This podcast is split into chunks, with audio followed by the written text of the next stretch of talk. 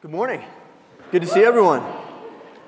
I am uh, Pastor Brandon Briscoe. I am the college and young adult pastor here at Midtown Baptist Temple. And it's a privilege uh, to, to have the opportunity to preach in uh, Sam's stead. Pastor Sam Miles is on vacation with his family this week. And uh, I, I always have this feeling when Sam is gone, regardless of who's preaching, uh, that that um, like the dad is gone and he's left the kids at home. Uh, and there's this like overwhelming sense that if something breaks, you might get blamed. So, so um, pray for me this morning. We are going to be in Acts chapter 10, and we're going to be uh, talking about Peter, and we're going to be talking about decision making. The message this morning is called Four Proofs of God's Leading. And um, before we get into it, we need to briefly just give some background before we pray this morning and ask God to help. Let's start by just getting some background on this passage. Um, we're first introduced in this chapter uh, to a man named Cornelius. At the very beginning uh, of, of the chapter, we find this man named Cornelius, who is a Roman centurion.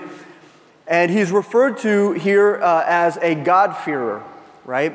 Which is a term that they used quite often in the first century uh, to refer to, to uh, Greeks, um, Hellenistic people who had sympathies towards Jewish, the Jewish beliefs. So, in other words, um, uh, Cornelius was uh, a Greek. Uh, he was culturally a Greek. Um, he, he was a Roman centurion, so he was a, he was a part of the culture. in almost every way, he was Hellenistic uh, he was wealthy, he was well to do, people would have recognized him as a person of authority, and yet uh, he desired to worship the God of the Bible, which made him kind of an enigma. And if you know anything about this, this time in history, uh, the Jewish people had scattered abroad. They were all over different parts of the Roman Empire, and there were synagogues and communities and in metropolitan cities. And so there was a Jewish influence, right? But a lot of times it would get ignored, right? They would, you know, the other Greeks would ignore it. They would continue to worship their gods. But see, the unique thing about Cornelius was that when the Jews went to worship, he went with them. So there was something really distinct, distinct and interesting about him. In Acts chapter 10, verse 1, it says, There was a certain man in Caesarea called Cornelius, a centurion of the band called the Italian band a devout man and one that feared God with all his house, which gave much alms to the people and prayed to God always. Now, you know, one of the amazing, amazing things about our God is that in our weakness, when we turn to him and we're in need of truth, we're in need of his revelation, he's faithful to provide it.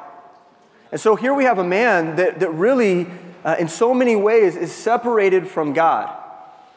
Uh, you know, he's, he, you know, the Jews would not have fully accepted him into their worship practices. He would have been kept at, a, at, a, at arm's distance. And yet he's still there and he's asking the Lord, Lord, reveal yourself to me. I want to worship you. And he's praying to the Lord, and the Lord is faithful to show himself. So in verse 3, we see he saw in a vision, evidently about the ninth hour of the day, an angel of God coming into him and saying unto him, Cornelius. And when he looked on him, him he was afraid and said, what is it, Lord? And he said unto him, Thy prayers and thine alms are come up for a memorial before God. And now send me to Joppa and call for one Simon, whose, name, uh, whose surname is Peter. He lodgeth with one Simon a tanner, whose house is by the seaside. And he shall tell thee what thou oughtest to do. And when the angel which spake unto Cornelius was departed, he called two of his household servants, and devout soldier of them that waited on him continually. And when he, de- he had declared all these things unto them, he sent them to Joppa. And so, so man, he's praying to the Lord. He's, he's asking the Lord, show yourself to me. And God is faithful to, to, to, to send an angel and say, hey, look, there's a guy named Peter. You need to go find him. He's going to tell you about what it means to follow Jesus Christ as your Savior. And so he immediately uh, sends three of his, his best men to go find Peter in Joppa, where he's hanging out and he's staying. Now, our story this morning is not about Cornelius. Our, our story is going to be focused on Peter because, see, at the exact same time that Cornelius is having this experience and he's getting this vision and he's, he's getting word that there is a gospel message for him, at the exact same time, Peter is hanging out on a rooftop somewhere having his own encounter with the Lord. And that's where we're going to focus our attention because because Peter, in this moment, when he, when he meets with the Lord and the, and the word of the Lord comes to him, It's a real struggle for him, what he hears.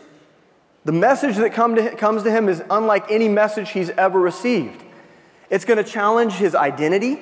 It's going to, it's going to challenge the way that he sees and understands the Lord. It's going to challenge him culturally. It's going to challenge him in his lifestyle and the way that he acts and behaves. It's going to confront him in a way that he's never experienced before. Now, I relate to that. As a follower of Jesus Christ, I relate to this idea that sometimes God confronts me with a message that I don't know what to do with. Sometimes it comes in the form of a calling.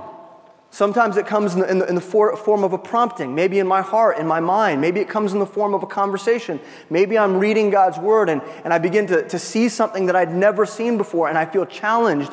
My life feels challenged. The way that I live feels challenged. The way that I, that I behave feels challenged. What I do with my life and the purposes of my life feel challenged. And sometimes I ask myself, is this just a feeling? Or is this actually of God? Have you, have you ever felt that way where it's like, man, I'm, i feel like God is doing something, but I can't quite put my finger on it, and I, and I need to know, I need, to, I need God to prove to me that what He's saying is true. I need proof, I need evidence. And that's exactly where Peter is at in our message today. He needs evidence from the Lord that the Lord is truly in this message that's delivered to him. You know, uh, you know as a church, as a church on a mission, there are going to be many people in this room that God asks really hard things of. Now, I, I, get that every single day there's going to be things that we think about, like, eh, you know, is the Lord telling me that I should switch jobs? Should I leave this and take on this other responsibility? Or is the Lord telling me to do this or that with my family? Or, you know, there's decisions that you make every day that you want God to be involved in, right? There's hard decisions that you make as a person. But as a church, uh, you know, we're making hard decisions too. In terms of ministry, we've got hard decisions to make. God is pushing us to plant churches all over this world. And as we do that, some of us are going to ask really tough questions. Lord, are you telling me to go to Vietnam? Is that what you're doing? Is, are you telling me that, that I should should be a part of a church plant? Lord, are you telling me that I need to prepare myself for some new work, something I've never done before that goes way beyond my understanding, that goes way beyond my ability, something that I can't even see for my own life? Are you asking that of me? Because if you are, I'm going to need you to prove that. I'm going to need you to clarify that because that's a hard thing that you're asking me. What if God was faithful enough to reveal his leading with proof and evidence that substantiates his plan for your life. Today, this is what we're going to talk about. How do we know when what we're hearing and what we're seeing and what we're experience is, uh, experiencing is of God? In Acts chapter 10, we're going to learn four ways that God proves that He is leading us. Okay, I'm going to pray one more time. Are you guys with me this morning? Okay, let's pray and then we'll get into it. Dear Heavenly Father, Lord, we love you. We need you. Uh, you are, um, you're way bigger than us. And, uh, and, and I, you know, as I was praying earlier this morning, Lord, you, you created everything. You see everything. Um, you, you're omniscient. You're omnipotent. You have all power. You spoke the universe into existence. In your very breath is power and majesty and creation and creativity and expression that, that I can't even begin to understand. And that same very voice that spoke everything into creation has, has has a plan for my life. And you're speaking to me. I'm not just, I don't have to just guess at this thing called life. I don't have to wander around and be confused or unsure and just use my best thought and my best hope to get me through. I don't have to do that, Lord. You want to commune with me and you want to speak to me and you want to do that with clarity. And so, Lord, I pray that we would learn how to hear you the right way and that we wouldn't just trust in our feelings or our best thoughts that our Christianity wouldn't be a, a, wilderness faith, that it would be true and purposed and on a path. And so, Lord, help us this morning uh, to each, every one of us individually, to see ourselves in this story. Lord, that you would speak to us and show us what it means to take the next steps in our faith and to trust you for your leading. We ask this in Jesus' name. Amen. Okay, let's start here. Leviticus chapter 11, verse 1. That seems appropriate, right? And the Lord spake unto Moses and to Aaron, saying unto them, Speak unto the children of Israel, saying, These are the beasts which ye shall eat among all the beasts that are on the earth. Whatsoever parteth the hoof, and is cloven footed, and cheweth the cud among the beasts, that shall ye eat. Nevertheless, these same things ye, uh, shall ye not eat of them that chew the cud, or of them that divide the hoof and the camel, because he cheweth the cud, but divideth not the hoof, he is unclean unto you. Now, I don't know if you're familiar with this passage or not, but it continues on for a really long while. Okay, just like this of saying all of the things that a Jew should or should not eat. Okay, it's very, very specific. God was very specific about what he wanted his people eating and not eating. Now, these convictions were built into Peter, into his heart, into his mind. For a couple thousand years, his ancestors had been very careful about what they ate. Their diet was not just a law, it was a lifestyle. It's what separated them from the heathen that, that, lived around them, the other nations, the other people that worshiped false gods. This way of eating made them distinct, and they knew it. And it was ingrained into who they were and their character. Little does Peter know on this particular, uh, particularly unassuming morning, as he goes up to the rooftop to pray, that he will be asked to change. That he's going to be asked to change, to change something. Not only his lifestyle and his convictions, but also how he understood God's mission for his life. Let's look at that. Acts chapter 10, verse 9. On the morrow, as they went on their journey, that's the, the men that were sent out to find Peter, and drew nigh unto the city, Peter went up upon the housetop to pray about the sixth hour.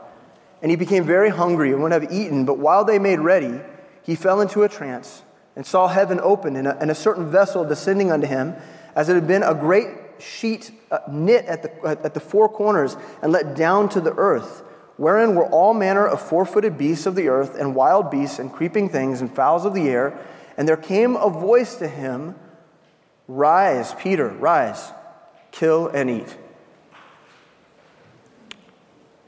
That's weird. Like, let's, we can all right now acknowledge this story just got very weird. Okay? So, what are we seeing here? All right, Peter is praying on the rooftop. And this sheet, in this vision, the sheet comes down from heaven. And the four corners, just imagine your bed sheet. That's what I always do. Um, there's, I t- take the four corners. I really hate making my bed, by the way. Is anybody else really terrible at making their bed? I cannot get the corner thing to tuck around the mattress for the life of me. I, I, this is like, it almost brings me to tears. And Eva just stands and she watches me, agonizing what, what is that even thing even called? Where it's scrunchy in the corner and to get it around, I can't do it. It takes a team, it takes a village. Okay, but, but so imagine the sheet from your bed, okay? And the four corners are brought together almost like a knapsack, okay? And it's descending down from heaven, and in it are all of those foods, all of those animals that Peter wasn't supposed to eat. Okay, so that's what he's seeing. But then a voice comes, and the voice says, Rise, Peter, kill and eat.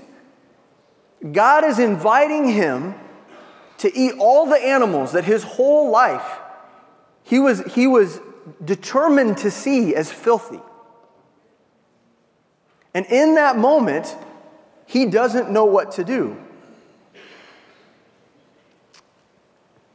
You know, he may not have understood it and he may not have struggled, he may have struggled on, on how to obey what God was asking him to do. Like in, in his mind and his heart, he may be struggling. But there's one thing, there's one thing that we're absolutely sure of is that the voice of the Lord came to him. Okay, we can't deny that, that this was God's voice, that was the word of God that had come to him. Now, he, he might be struggling with it, it might be hard, but there's one thing that we can't, we can't ignore here is that the voice of the Lord came to him. Now, I, I want you to see the parallel to our lives. There's a lot of times that God is asking us to do things that seem really difficult, and we may not even know how to do it. Like, we can't get our mind wrapped around it, but nonetheless, when the Lord speaks, we have to recognize, we, we have to recognize that it's Him that's doing the speaking. And as New Testament believers, the Word of God has come to us Just the way the voice of God came to Peter on the rooftop, God's word has come to us, and it's come to us in the form of a letter, in the form of a book. And his word has been extended to us. And so it may not have come to you in a vision, but it has nonetheless come to you. And you have to grapple with it. You have to acknowledge it. You have to acknowledge that this is God's voice to you, and it must be obeyed. And so, the very first thing that we need to understand is if we want God to prove himself to us, if we want to be led by the Lord, the very first thing that we have to understand is that God's word must sit at the center of our life. That the very first word that we should hear, the very first leading that we should receive, is the, is the words and the leading that comes from this book. And if the theme of today's message is how do I get clarity when I don't know what to do, think, or believe? The most obvious starting place for us is always the Word of God. So Peter went up on the rooftop to pray, and lo and behold, wor- the words of God came alive in his ears. And I know that there's some of us in this room that still struggle with reading the Bible. When, when, when, the, when, we study the Word, or we open the book, or we're part of a Bible study, it's still difficult for us to understand what's being taught or what we're reading in the book. Now, I want to tell you a quick story. I got I had the privilege of, of getting lunch with uh, a young man from our ministry last week. And he was sharing with me the testimony of his salvation. Now, this guy, he grew up in church his whole life, and he was a part of many different churches.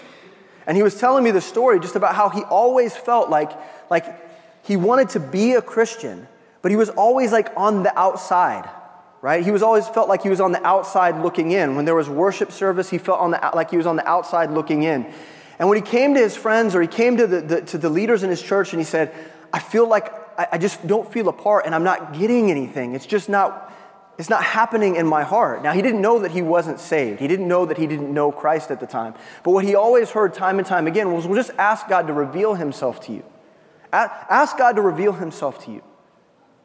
And he would do that. He would go and he'd pray and he'd pray and he'd pray and he'd pray. And he, and he never came to a place where God revealed himself. But then he came to be a part of a Bible study here. Someone invited him to be a part of a Bible study here.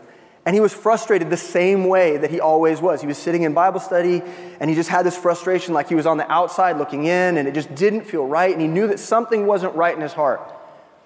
And a young man came up to him and he said, Man, it's okay. Ask the Lord to reveal himself to you in his word.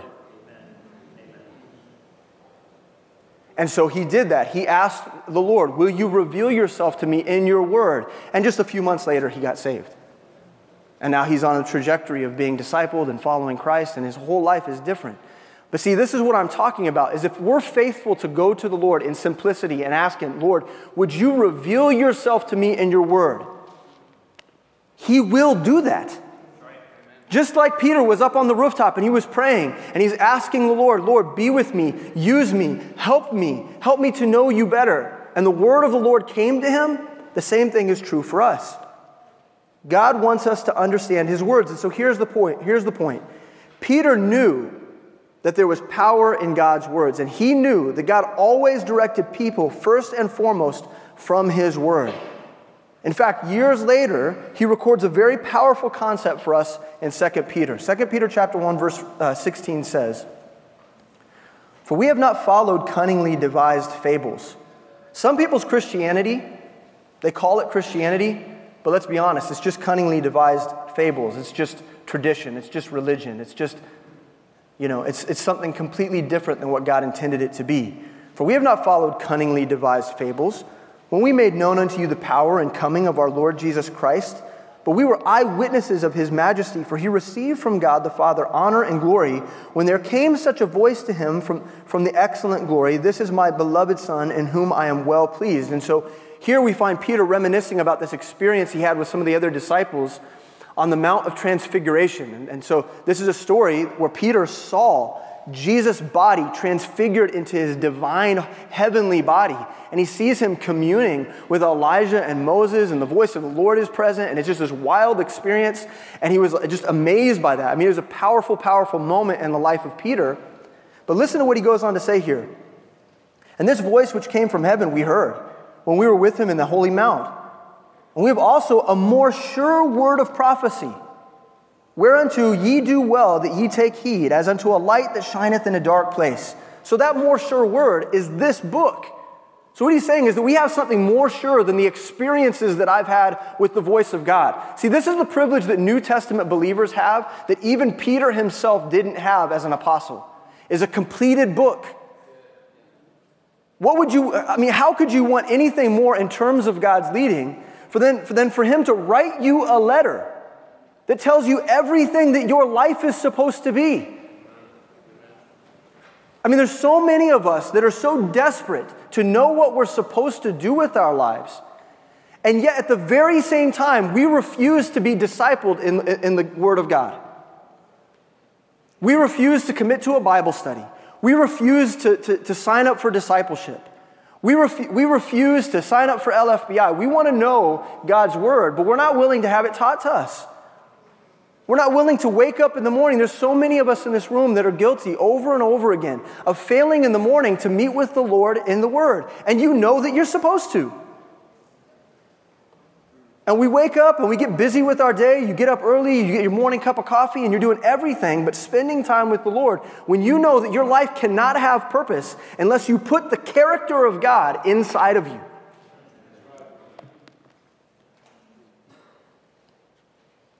Look, Peter is saying that the written word is powerful and it's freeing. It's more sure. Not even the voice from heaven is as clear and directive and comforting as God's written words, which leads us to our first key point. You want the leading of the Lord in your life? Here's proof number one He gave you a book. The Word of God reveals the will of God. And when I say the will of God, what I mean is His purposes for our life. In no uncertain terms, does God make clear to us the, the things that He wants us to do? I mean, it's a book full of, hey man, I want you to do this. Hey sister, this is how I want you to live. This is what your character should look like. This is what your behavior looks like. This is what's becoming of Christ. This is what you should do. This is how you should act. And if you want God's leading, the very first thing you need to do is spend time with Him. Before you can get answers on which way to go, you have to know where you're going.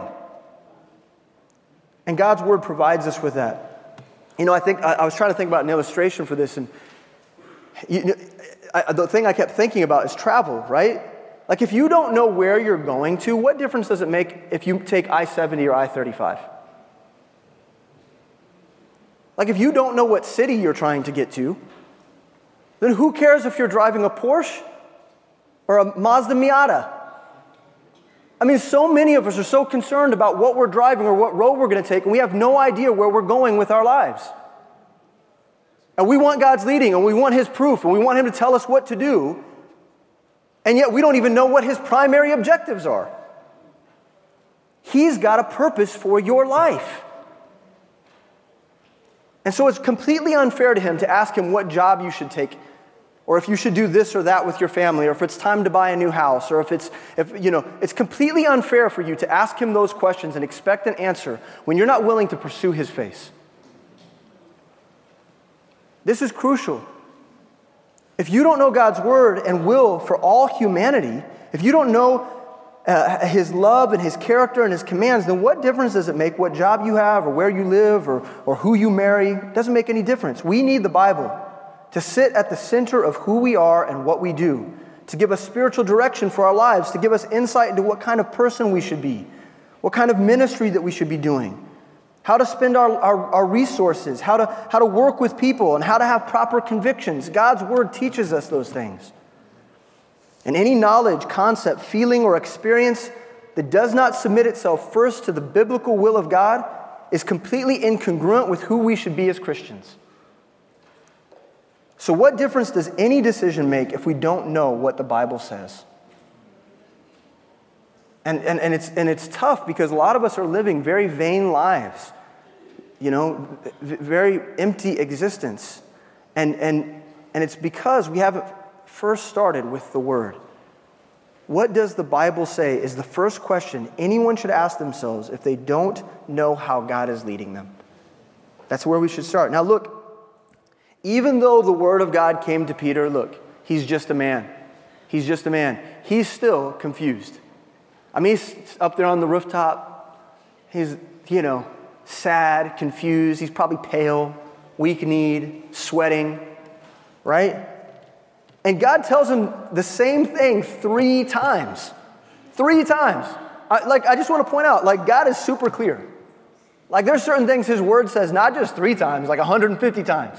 Like, there's certain things in God's Word He's very faithful to repeat Himself if need be. And yet, Peter is still standing up there confused. The words of God sounded clear in his ears, but that doesn't mean that they were easy to receive. For a man of Jewish heritage and culture, the proposition to eat unclean things was likely sickening and confusing. It was hard for him. And this command from God would have left him with a bunch of questions, like, like questions like, well, what's the significance of this? Why are you asking this? Like, what's the point?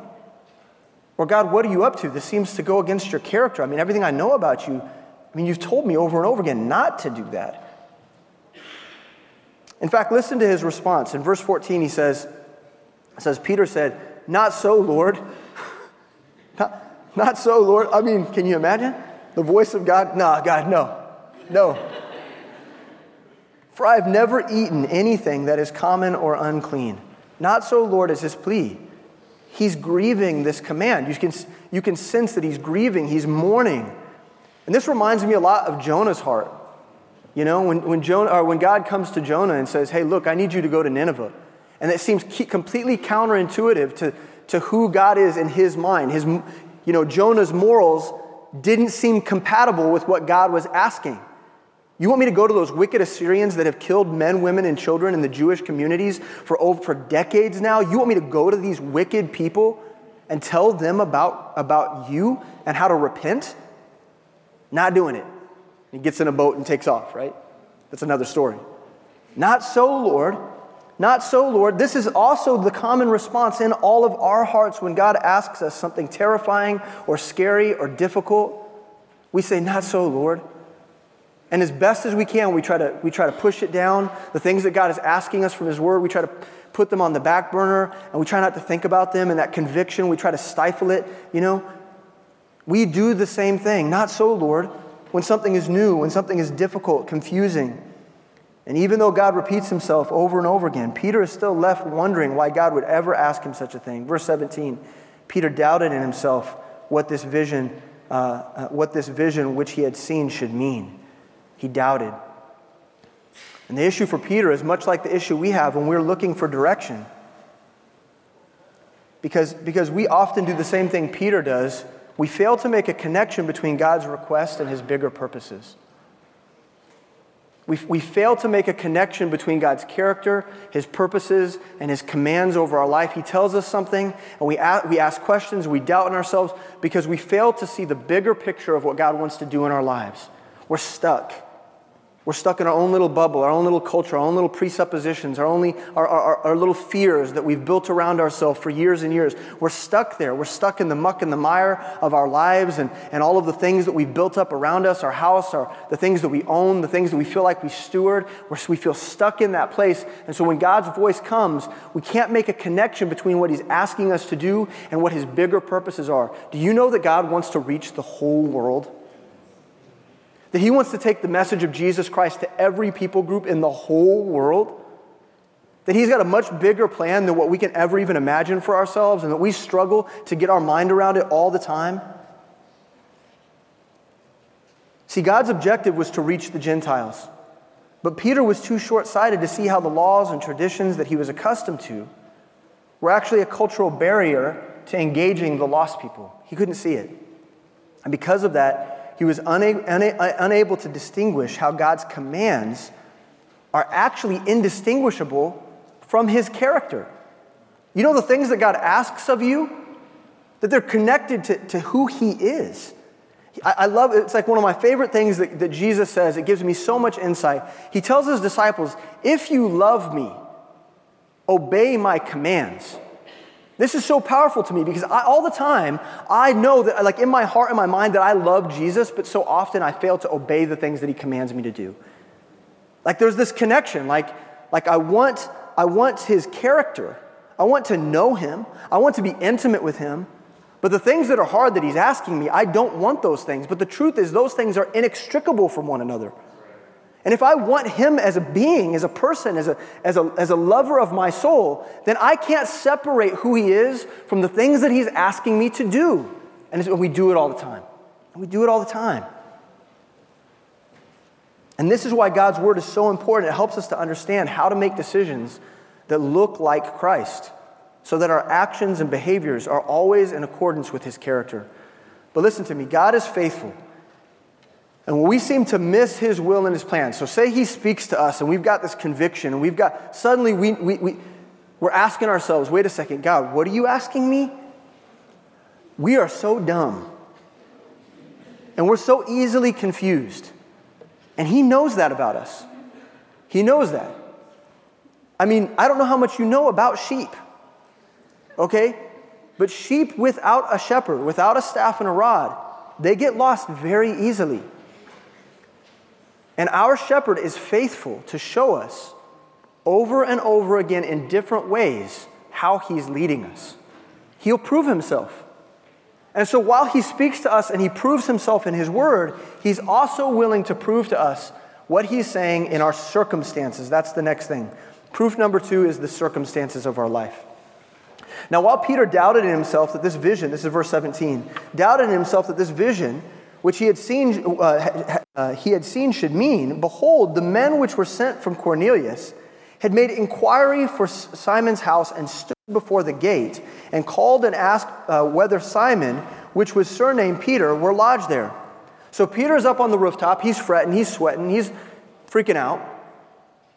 And the doorbell rings. And there's three guys at the door. Hey, uh, is Peter here? Um, can he come outside and play? right? Three men from Joppa standing at the door. Three unclean, pork eating Gentiles just happened to show up at the very moment that God's word is, comes to Peter. Right? What are the chances? See, this was the confirmation, further proof of God's leading. God didn't just say, okay, it's, it's okay to eat pork now, Peter. Good luck with that. He brought Gentiles to his doorstep to prove that he was at work in Peter's circumstances, that he would fulfill his plan that he had extended to Peter, that it wasn't just a word, but there was also action involved, and that he was going to arrange Peter's life in such a way that he had to acknowledge that God's words were true. Not only were God's words beckoning him to preach to the Gentiles, but now his circumstances actually invited the work to happen. Key point number two God has a way, God has a way of reordering our circumstances to affirm his plan. To affirm his plan. And we have to understand that this is how God works in our lives. Whatever God is revealing to us, he is always faithful to confirm it by orchestrating our lives in such a way that facilitates his objectives for our life. Okay, so here, like, like just basic example in our personal lives, the job thing is, is always a tough one, isn't it? So let's just use that as an example again. Getting a new job or, or switching workplaces or whatever it might be, that's always very stressful, okay? Especially in our, in, our, in our world today, right? We have no idea. Like next week, the economy could completely drop out. Like we have no idea what's going on in our world. And so switching jobs, that could be a stressful thing. You ask yourself, well, God, well, am I supposed to switch jobs? Okay, um, has God given you a new job? Like, has He created a circumstance where that's even possible? Has He made a way? I mean, that, that's to me, that seems like this, like, don't just quit your job because you feel like God is telling you that you're supposed to get another job. God will provide another job if He wants you to have another job. You see how this works? But the same thing is true with, with even bigger, grander decisions like, am I supposed to go to Vietnam? Okay, well, we know what his word says. We know what the Great Commission says. We know, we know that every individual believer is supposed to live the Great Commission and share the gospel with every person. That's what his word says. But then is he creating circumstances that expose to you Vietnamese people, that gives you opportunity to minister to them? Is he pointing the way? Is he paving the path? I mean, I don't think Andrew ever knew that he would, he would be praying about going to Vietnam.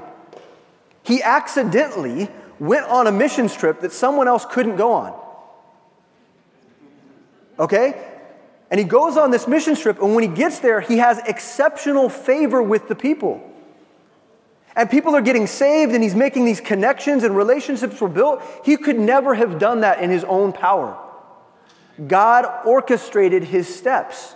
And God is faithful to do that for all of us. We can know God is at work when He directs our steps in a way that authenticates what we read in the Bible or what we're convicted about. Jeremiah 10 23 says this O Lord, I know that the way of man is not in himself. In other words, we don't know our own way. We're not very smart. We're like those sheep that wander around. We get lost very easily. It is not in man that walketh to direct his steps. It's not in our ability. We need someone to direct our steps. Preferably, that would be God. Preferably, that would be the creator of the universe. Not your bossy coworkers or your wife or your children. Some of you get owned by your kids. Like, who, who orders your steps? Psalm 37 23. The steps of a good man are ordered by the Lord, and he delighteth in his way. Now, listen, if this wasn't enough for Peter, if this wasn't enough, God also proves his plan through a third method the conviction of the Spirit. So, proof number three, we've got two proofs so far. Okay, the Word of God proves to us what we're supposed to do, how we're supposed to go. Our circumstances, God will orchestrate our circumstances in such a way that point us in the direction that we should go. But the next thing that we have is the conviction, the conviction of the Holy Spirit, which will confirm or affirm what God is already saying. Verse 19. So while Peter thought on the vision, let's pause there for a second. I think that's important. I think it's important that when we hear the voice of the Lord that we continue to contemplate it and not push it to the back burner. Because God is willing to turn you over to your own devices in your own way. So if you refuse to think on the things that He's telling you or to meditate on the word that comes to you, He's also faithful to say, okay, we'll have it your way. I'll go find someone who's willing, I'll go find someone who's faithful. It says that Peter thought on the vision. The Spirit, so then it goes, the Spirit said unto him, Behold, three men seek thee. Arise therefore, and get thee down, and go with them, doubting nothing, for I have sent them. So while he's in deep contemplation, even as God is at work downstairs, he doesn't even know those guys are at the door. He's still up on the roof. While all that's going on, the Spirit comes to him and he says, Arise, get, and go. Now, I, I want to point this out is that I do believe that anything that God is leading you in is always going to go back to arise, get, and go. And what I mean by that is that every single decision that you ever make, if it doesn't facilitate ministry, going to the lost, and sharing the gospel, then it's probably not a vision worth investing in. It's probably not a desire worth cultivating. In other words, God is always going to tell you the same thing arise, get, go. His objective is to reach the lost. And he's reminding Peter of that right now through the power of his Holy Spirit. See, the voice of the Spirit further supports the plan of God for Peter's life. This is what the Spirit does for us too. So, key point number three the Spirit of God ratifies the will of God to our heart. That's what he does. And ratify just means that the Spirit gives its stamp of approval, supporting exactly what God has already made plain to us. That's how the Spirit works. The Spirit is in the business of endorsing God's word. That's what it does. It doesn't have its own agenda, it doesn't have its own will, it doesn't have its own way. The Spirit is always given to affirming God's word that already exists in your life. That's what it does. 1 John 5 6 says this this is he that came by water and blood, even Jesus Christ, not by water only, but by blood, uh, water and blood. And it is the Spirit that beareth witness, because the Spirit is truth. See, the Spirit is a witness bearer. It authenticates things that God already is telling you. So when someone says, I believe, is, uh, I believe God is telling me, or, or I feel God, like I think a lot of times, and I run into this, you know, I'm in, I'm in young adult ministry. So a lot of times I'll have a young adult, and this is true of adults too, but they'll come to me and they'll present something to me and they say, I feel like God is telling me to blah, blah, blah, blah, blah. And whatever that thing is, a lot of times, a lot of times, they can't corroborate that with anything else that God is doing. It's just a feeling. And so the Holy Spirit becomes a scapegoat for their feelings, just how they feel, like what they want to do. And they pin it on God. Don't bring God into this. He don't have nothing to do with that. You're just, you just want to do what you want to do because you feel a certain way. And so I want to warn you that the Holy Spirit isn't in the business of providing you with random feelings about what you're supposed to do. The Holy Spirit is in the business of confirming what God is already telling you to do in His Word. That's the kind of business he's in. And if at any point you feel a way that contradicts God's word and cannot be confirmed in the multiplicity of the other proofs, then it probably ain't right for you. Does that make sense? So, look, the Holy Spirit doesn't get to be your spiritual scapegoat for justifying what you want to do or you feel is right. I love this quote by John Wesley. John Wesley, the evangelist, said, Do not hastily ascribe things to God.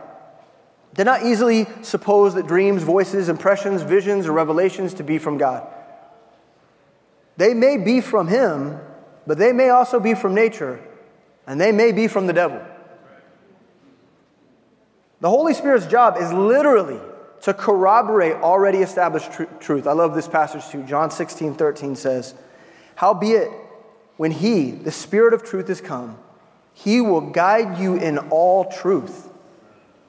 For he shall not speak of himself. See, he's not even concerned with providing you with something that God hasn't already confirmed. Right? He's not even interested in that. He doesn't speak about himself. He doesn't do things autonomously of the triune nature of God. But whatsoever he shall hear, that shall he speak, and he will show you things to come. So, how did the Holy Spirit of God become synonymous with the immature, fuzzy feelings that I get? Right? I mean, that's what we've turned the Spirit into. I mean, I think that, that, that message that John Wesley gives us, that quote that John gives us, he wrote that in the 17th century. Little did he know that by 2021, the entire world would only just ever follow their feelings. That absolute truth would be completely gone, null and void, and that all we would ever do is just follow our feelings, and at times, if we want to, we'll call it God. Yeah, God's telling me that, you know, I should marry you, Oh, is that so? Because I think if it's true, then he'll corroborate that. But this is the kind of stuff that people do. It's manipulative. It's, it's, it's manipulative and it's self focused. And listen to me. I mean, it's arrogant, self centered pride, is what it is. So don't you dare put words in God's mouth unless you can corroborate those things in His Word, okay, but also in your circumstances, and then finally in this fourth proof, counsel. Counsel. So if God's Word, if our circumstances, and if God's Spirit aren't enough, okay, well, God is patient, and He affirms His Word one other way, and that's through the counsel of other believers. Proof number four, the counsel. Verse 21. Then Peter went down to the men which were sent unto him from Cornelius and said, Behold, I am he whom ye seek. What is the cause wherefore ye are come? And they said, Cornelius the centurion, a just man, and one that feareth God, and of good report among all the nation of the Jews, was warned from God by an holy angel to send for thee into his house and to hear words of thee. See, these men were there for a purpose. They had a purpose in mind, and that was to invite Peter to come back with them to Caesarea in order to lead Cornelius to Christ. That was the objective. That's it. That's their job, is to convince Peter to share the gospel. It says in verse 20, if you go back to verse 20, that God sent these men. These men were ambassadors sent by God. The angel came to Cornelius Cornelius, as their leader, as their authority, sent them on a mission to go retrieve Peter. This was a mission of God. God put these men in Peter's lives to deliver this message. Now, listen, God uses people to hold us accountable too. See, these men weren't even saved yet. That's the amazing thing. These men didn't even know the gospel, they were just there to get the gospel. But God had sent them as an envoy to awaken Peter to truth. How much greater is it for us than even what Peter had here? How much greater is it for us to have the body of Christ, spirit filled individuals, agents of the Lord, the priesthood of believers, to support us and to provide us with insight and feedback and to counsel us in all the ways of the Lord? To say, you know, that, that idea that you have, God might be in that. You should consider that. You should look at that again. Let's see how the other aspects of your life are corroborating what God's telling you. Or maybe they say to you, You're freaking crazy. That's an awful idea. Don't do that. Don't do that. Let me save you a lot of trouble and heartache. See, the counsel of the brethren is incredibly significant to the decisions that we make. And I want to tell you this I mean, just by bearing witness in my own life, there has never been a single big decision that I have ever made in the last 20 years of my life that I have not run by Pastor Sam Miles. Now, I don't call him about decisions about my bills and like, like smaller decisions. But, like, I mean, th- I have someone in my life that I go to. I have men, I have Kenny, I have Chris, I have Jeff Gracier, I have the pastor, I have, I have Andrew Ong, I have all the pastors and I have brethren that I love, men like Miles and, and, and, and Alex and Uriah and, and, the, and the Bible studies and my leaders in my ministry that I go to, people who are holding me accountable, people who are willing to tell me if my ideas are crazy. Real quick, funny story. When Eva and I first got married, I'm sorry, babe, I'm telling the story. I don't know how I got here. I'm just going to tell the story. When Eva and I first got married, it was like the first few months of our marriage, maybe within the first year. We had like, we, we, we thought that Eva might be pregnant. And I freaking lost my mind. Like, I was like, oh my gosh, like, not now, no, not that, right? And I was so scared. And I called Sam. And I don't know what I wanted from him. I have no idea what I wanted from him. Like, Sam, I think Eva might be pregnant. You know, I'm like sitting down. What do I do? And he's like, if she's pregnant, she's pregnant, bro. I don't know what to tell you. she wasn't. Okay? Uh, but uh, man, I mean, I, have got people in my life uh, that, I, that I trust, is I guess my point, is that I trust to give me counsel and to advise me. And so all of the big decisions of my life, um, I want to make sure that I'm not making them based on my feelings or desires. I want to check those things. I want to prove those things out. And God uses the brethren, God uses the fellowship of believers to get that done. Key point number four God's counselors, his, his spiritual agents in our life. They reroute us, they rally us when our faith is low, and they remind us of God's words. This is what faithful brothers and sisters in Christ do.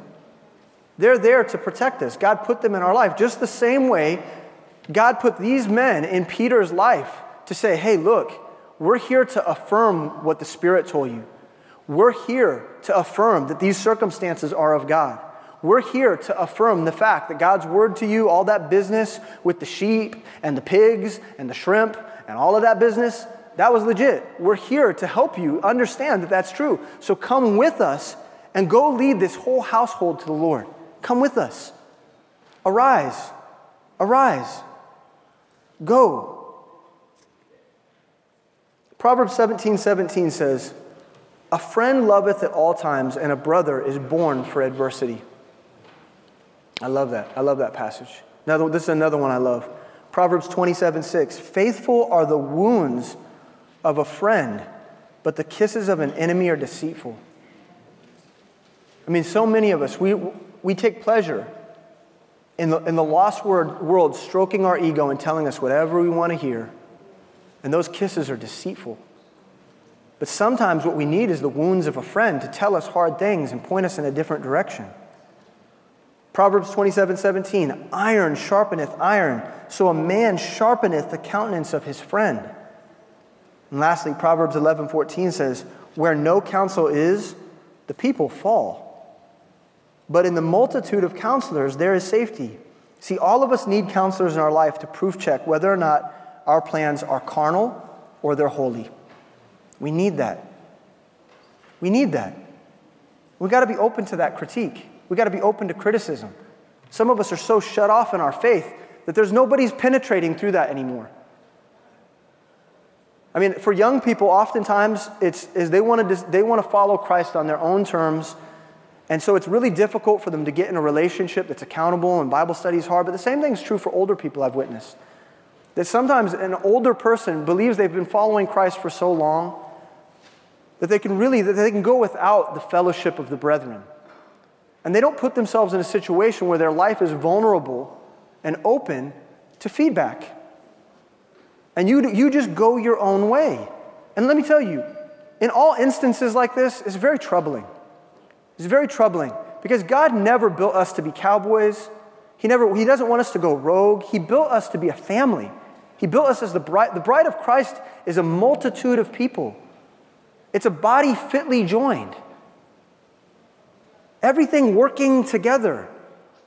We cannot neglect that. We've got to be knit together and we've got to be open to the feedback. So, listen these four proofs of God's leading God's word, our circumstances, God's spirit, our counselors only have value. Listen to me. Because all those things, look, Peter could have gone, hey, man, I don't want any of your pork, and I don't want to meet Cornelius. I'm going to go back in, okay? I'm going to eat some falafel. I'm going to take a nap, okay? And I'm, I'm done. I'm good. Okay, listen to me. All of these things can be completely meaningless if you don't choose to have faith. I mean, at some point in God's leading, you have to say, Yes, Lord. Yes, Lord, I will sign up for discipleship. Yes, Lord, I will be in a Bible study. Yes, Lord, I will confess this sin to my brother or sister. Yes, Lord, I will go to Vietnam. Yes, Lord, I will entertain the fact that maybe you want me to be a church planter. Yes, Lord, I will make my resources available to your mission. Yes, Lord, I will go that way. At some point, we have to say yes. And in the midst of all of Peter's doubt, God and his, confirming agent may have pointed the way, but only Peter, only Peter could actually decide what he would do. James 1:22 says, "But be ye doers of the word and not hearers only, deceiving your own selves." For if any man be a hearer of the word and not a doer, he is like a man beholding his natural face in a glass. For he beholdeth himself and goeth his way, and straightway forgetteth what manner of man he was. In other words, you can see everything with great clarity and still choose to forget, still choose to walk away, still choose not to do. You can do that, which leads us to key point number five. This is the linchpin. This is the linchpin to the whole thing. Our actions, is it in there? There it is. Key point number five our actions always reveal the nature of our faith. What you do proves whether or not you're a follower of Jesus.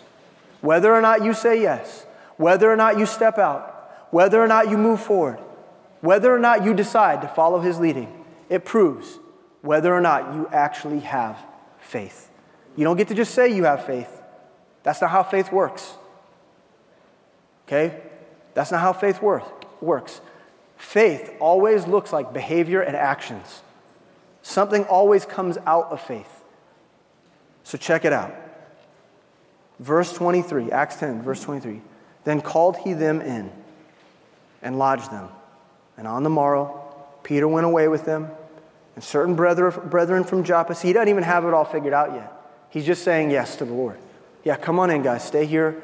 Tomorrow I'll leave with you. And he accompanies, accompanies them to Joppa. Verse 34 Then Peter opened his mouth and said, Of a truth, I perceive that God is no respecter of persons. In other words, God doesn't see Jew and Gentile anymore. But in every nation, he that feareth him and worketh righteousness is accepted with him. The word which God sent unto the children of Israel, preaching uh, peace by Jesus, he is Lord of all. So listen, before, so he goes to Cornelius and he preaches this message, and it's a beautiful message, and you should read it. It's so, it's such a, what he preaches is so powerful and heartfelt. He has no, he doesn't even have any idea what God's doing. He's like still kind of in the dark. He just steps out in faith. and says, I can see what you're doing, Lord. I'm, I'm, I'm going to follow you. I'm going to follow your leading. And he preaches this gospel message.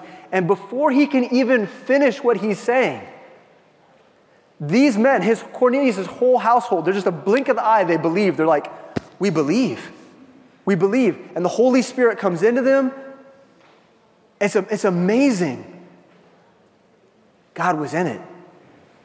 And even though Peter doubted, and even though he was unsure, God was faithful to lead him, and Peter was faithful to say yes. A tourist was walking through the streets of London headed to uh, visit Westminster Abbey when he realized that he was lost. I've never been to London, but I bet it's the type of place you can get lost real easy. And he asked a, he asked a young boy, Could you please tell me how to get to Westminster? And the young boy replied, Go to the end of the block and turn right, then turn left and go two blocks, which will bring you to an intersection. And when you get there, you better ask again. And this is the way so many of us live our lives. We live our life moment to moment, just trusting our feelings. We don't have any direction. We don't know where we're going. We, tr- we trust in our flesh. We trust in, our, in our, our, our, intellect. We trust in, our, in the way we feel and, and what other people tell us what to do. And, and we just end up lost, more lost than we were before. We just got to ask directions again. See, when you have doubts, when you have doubts about life, about your circumstances, it's important that we seek godly wisdom. And here's the question for you today Will you trust that God will prove his plans for your life? Will you trust that? I want to invite the, the worship team up. And I want to end this way. This is the invitation. This room full of people, all different situations and coming with all different types of, of things on your mind and thoughts and convictions. And, and so the very first thing I want to ask is, is do, you, do you sense that the Lord is leading you in some way? Like, is there, has there been some sort of conviction or some sort of counsel or something that you read in God's word that, says, that looks like God might be pointing you a certain direction and you're not sure about it? And you need God to prove that out. As a believer, you need God to prove out something in your life. I'm not sure. I want to invite you to come forward as we pray. And there'll be people up here that you need to pray with. You need, you need them to pray for you and, and to help you to seek, seek God. God, would you be faithful enough to show me? But then there's other people in the room today who none of this will work for. In other words, all four of these proofs, none of them apply to you because you don't even know Jesus as your Lord and Savior. In other words, it's, it's, it's, a vain activity. It's like, it's like my brother I was telling a story about who gave me his testimony. His whole life, he wanted to know God, but he never had the Spirit of God in him, and so he just couldn't get the input from the Lord. There was no leading. He felt empty. He didn't know, he felt like a wanderer. He felt on the outside. And maybe that's you. Maybe you recognize that you want God to lead you, and this is, the mo- this is a moment where you feel convicted Lord, I need you. And I want to invite you as we pray to come forward and have someone sit down with you and ex- explain to you what it means to be a child of God, a sheep in the flock, a member of the family. And they'll show you what it means to be saved. Don't waste this opportunity. Doesn't matter who you are. If you're a believer and you need guidance, or you're a lost person and you need salvation, today is the day. Dear Heavenly Father, Lord, we love you and we thank you for your word. We thank you for this story. We thankful for how faithful you were in Peter's life to give him exactly what he needed to believe you and to move forward in faith. And such a wonderful example for us of what we need to be looking for to confirm that you're working in our lives and you're showing us where to go and, and what ought to be done. And so we need help. We recognize we are, we're a weak people, we have weak minds, and we're easily led astray. We're wanderers by nature, we're wayward. And so, God, we need your help. We need you to be our shepherd. And so, be our shepherd today, Lord. Lead us and guide us. And whatever it is that we're struggling with in our heart, would we, would we be faithful to step out and to come forward and to talk to someone who can help guide us in your word. Lord, help us. We pray this in Jesus' name.